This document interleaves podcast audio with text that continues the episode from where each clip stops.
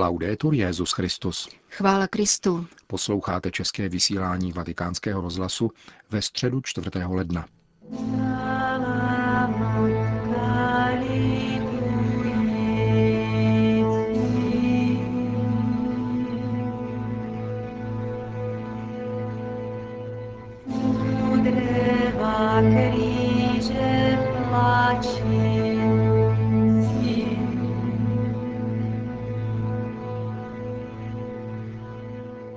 Dnes dopoledne se ve vatikánské aule Pavla šestého konala za účasti sedmi tisíc věřících generální audience. Petrův nástupce pokračoval v cyklu katechezí o křesťanské naději. Za podnět si, možná poněkud překvapivě, zvolil slova z proroka Jeremiáše, která znějí prostřednictvím Matoušova evangelia také v liturgickém období Vánoc, zejména v souvislosti se vzpomínkou na betlémská neviňátka. Jsou to slova o plačící Ráchel, kterou zmiňuje starozákonní prorok v promluvě k zástupům izraelského lidu, odcházejících do babylonského vyhnanství, aby v nich vzbudil naději.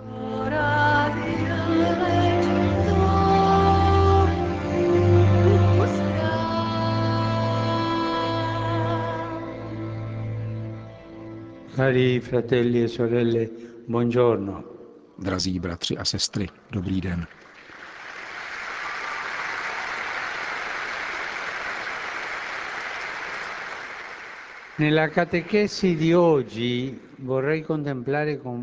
V dnešní katechezi bych spolu s vámi rád rozjímal o postavě ženy, která promlouvá o naději prožité v pláči. Jde o Ráchel, manželku Jakuba a matku Josefa a Benjamína, tedy tu, která, jak podává kniha Geneze, umírá při porodu svého druhorozeného syna Benjamína.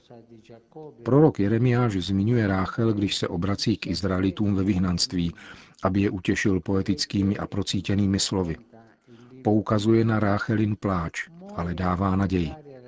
Tak praví Hospodin, v Rámě je slyšet hlas, pláč a velké bědování. Ráchel oplakává svoje děti. Není k utišení, už nejsou.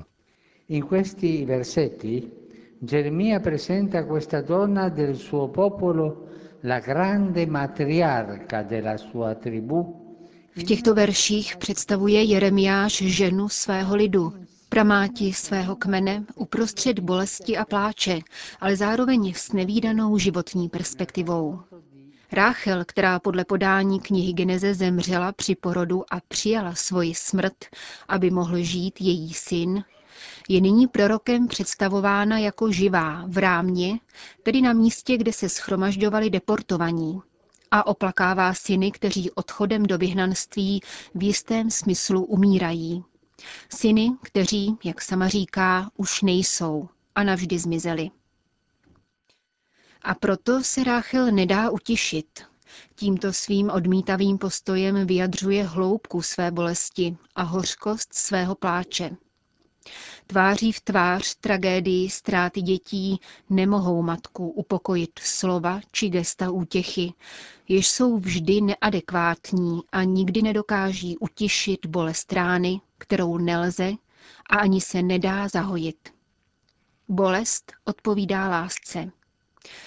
Toto vše zná každá matka a jsou i dnes mnohé matky, které pláčí, nesmířeny se ztrátou dítěte. Nejsou k utišení tváří v tvář smrti, která je nepřijatelná. Ráchel v sobě nese bolest všech matek světa každé doby a slzy každé lidské bytosti, oplakávající nenahraditelnou ztrátu. Questo rifiuto di Rachele che non vuole essere consolata. Ráchelin odmítavý postoj nepřijímající útěchu nás také učí jemnocitu, který je nezbytný vzhledem k bolesti druhých. Aby bylo možné mluvit o naději k tomu, kdo zoufá, je třeba sdílet jeho zoufání. K setření slzy z tváře trpícího je zapotřebí plakat spolu s ním. Jedině tak mohou naše slova dostat skutečnou schopnost nabídnout trošku naděje. A nedokážu-li taková slova říci, je v bolestném pláči lepší mlčení, pohlazení, gesto beze slov. A Bůh svým jemnocitem a svojí láskou odpovídá na Ráchelin pláč těmi pravými slovy. Jeremiáš totiž pokračuje. Přestaň již plakat, osuš své oči, Vždyť dostaneš odměnu za své trápení, praví Hospodin. Oni se vrátí z nepřátelské země. Máš ještě naději pro svou budoucnost, praví Hospodin.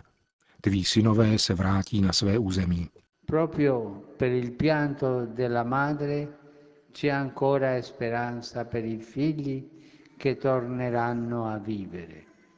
Právě pláčem matky se ještě dostává naděje dětem, jež budou znovu žít. Tato žena, která přijala smrt ve chvíli porodu, aby žil její syn, stává se nyní svým pláčem počátkem nového života vyhnaných synů, vězňů vzdálených ze své vlasti. Na Ráchelinu bolest a hořký pláč Pán odpovídá příslibem, který pro ní může být nyní důvodem pravé útěchy. Lid se bude moci vrátit z vyhnanství a žít ve víře a svobodě svůj vztah s Bohem.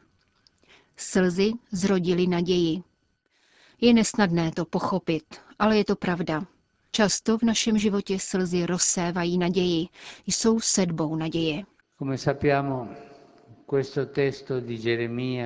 Jak víme, tento Jeremiášův text byl později převzat evangelistou Matoušem a použit v souvislosti s krveproléváním nevinátek. Staví nás před tragédií zabíjení bezbranných lidských bytostí, před hrůzu moci, jež opovrhuje životem a usmrcuje. Betlémské děti umírají kvůli Ježíši a on, nevinný beránek, potom sám umírá za nás všechny. Syn Boží vstoupil do lidské bolesti. Nezapomeňme na to. Když mi někdo klade obtížné otázky, jako proč trpí děti, opravdu nevím, jak odpovědět. A říkám jen, aby pohlédl na kříž a na to, jak Bůh dal svého syna. Proto říkáme, že Bůh vstoupil do lidské bolesti, sdílel ji s námi a přijal smrt. Jeho slovo je definitivním slovem útěchy, protože se rodí z pláče.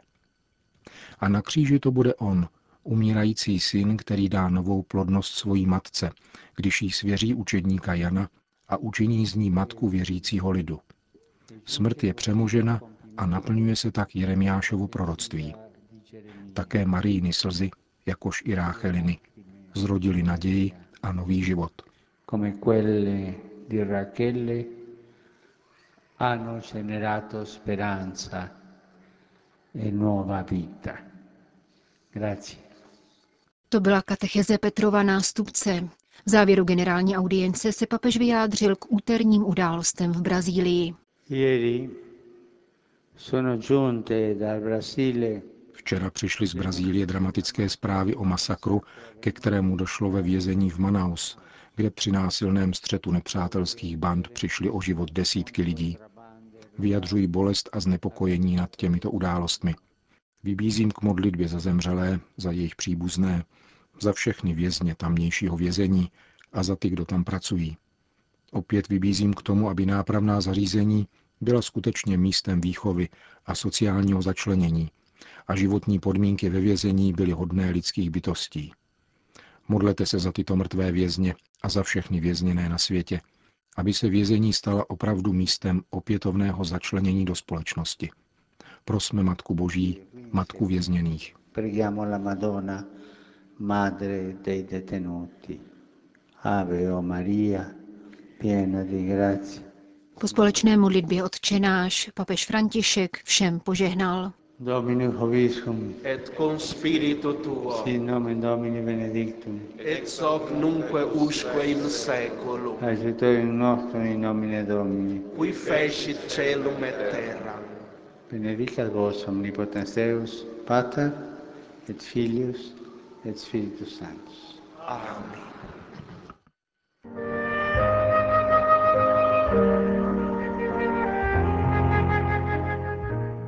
Další zprávy. Vatikán. Dnešní papežův apel v závěru generální audience opětovně poukázal na neúnosnou situaci v řadě věznic. Jak uvedl Epitácio Almeida, předseda Komise pro lidská práva brazilské advokátní komory, nepokoje v Manaus byly nejhorším krveprolitím v celých dějinách brazilského vězeňského systému. Brazilský právník vedl vyjednávání o propuštění rukojmích, mezi kterými byli také zaměstnanci vězeňské policie. Na počátku vraždění, které si vyžádalo více než pět desítek mrtvých, byl střet mezi kriminální organizací ze São Paulo a místním klanem, který je napojen na zločineckou skupinu z Rio de Janeiro. Vatikánský rozhlas požádal o komentář otce Gianfranca Graciola, který pracuje v brazilské vězeňské pastoraci. Jedná se o bandy, které mezi sebou soupeří o nadvládu na daném území. Jsou to dobře organizované skupiny, které vedou dialog také se státem. Jeho součástí je obchodování s drogami a také biznis ve vězeňském systému. Tyto klany nevyvíjejí vliv jenom ve věznicích. Stojí za nimi složitá mafiózní organizace. Brazílie drží světový primát, co se týče počtu vězněných. Zatímco jiné státy, ku příkladu Rusko, Spojené státy americké nebo Čína, postupně ruší věznice, Brazílie v letech dva tisíce čtyři až dva tisíce čtrnáct zvýšila počet vězněných o čtyři sta procent. Lze mluvit o masové vazbě, která nadále pokračuje.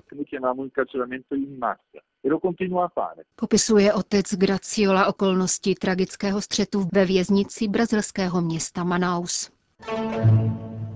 Španělsko. Svatojakubská poutní cesta do Santiago de Compostela zaznamenala v minulém roce nový rekord, co se týče počtu poutníků. Jak sdělila poutní kancelář při bazilice svatého Jakuba, v loni získalo listinu poutníka celkem dvě stě sedmdesát osm tisíc čtyřicet jedna lidí.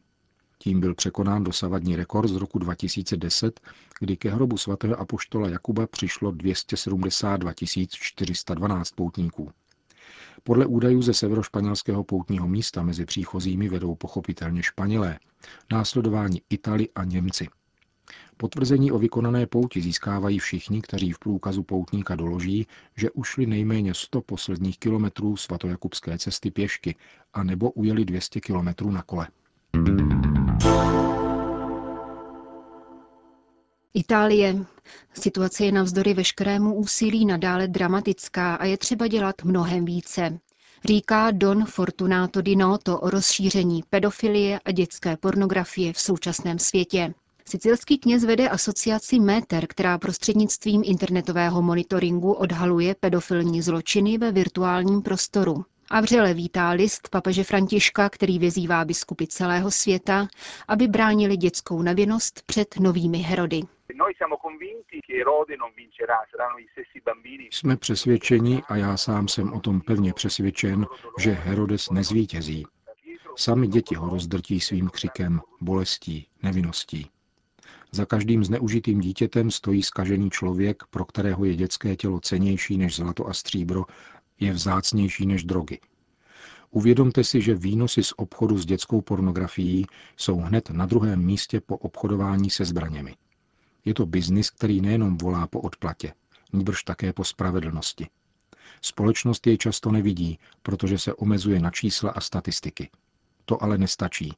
Je třeba vnořit ruce do nevinné bolesti a dopřát těmto dětem naději a budoucnost. A církev to dělá.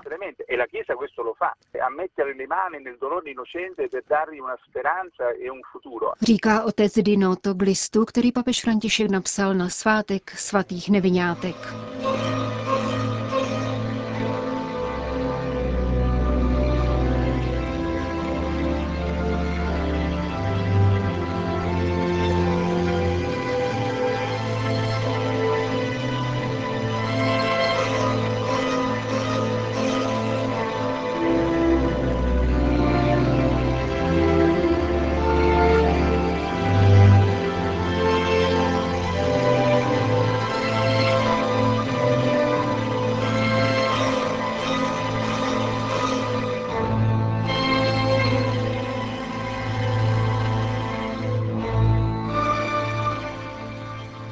Končíme české vysílání Vatikánského rozhlasu. Chvála Kristu. Laudetur Jesus Christus.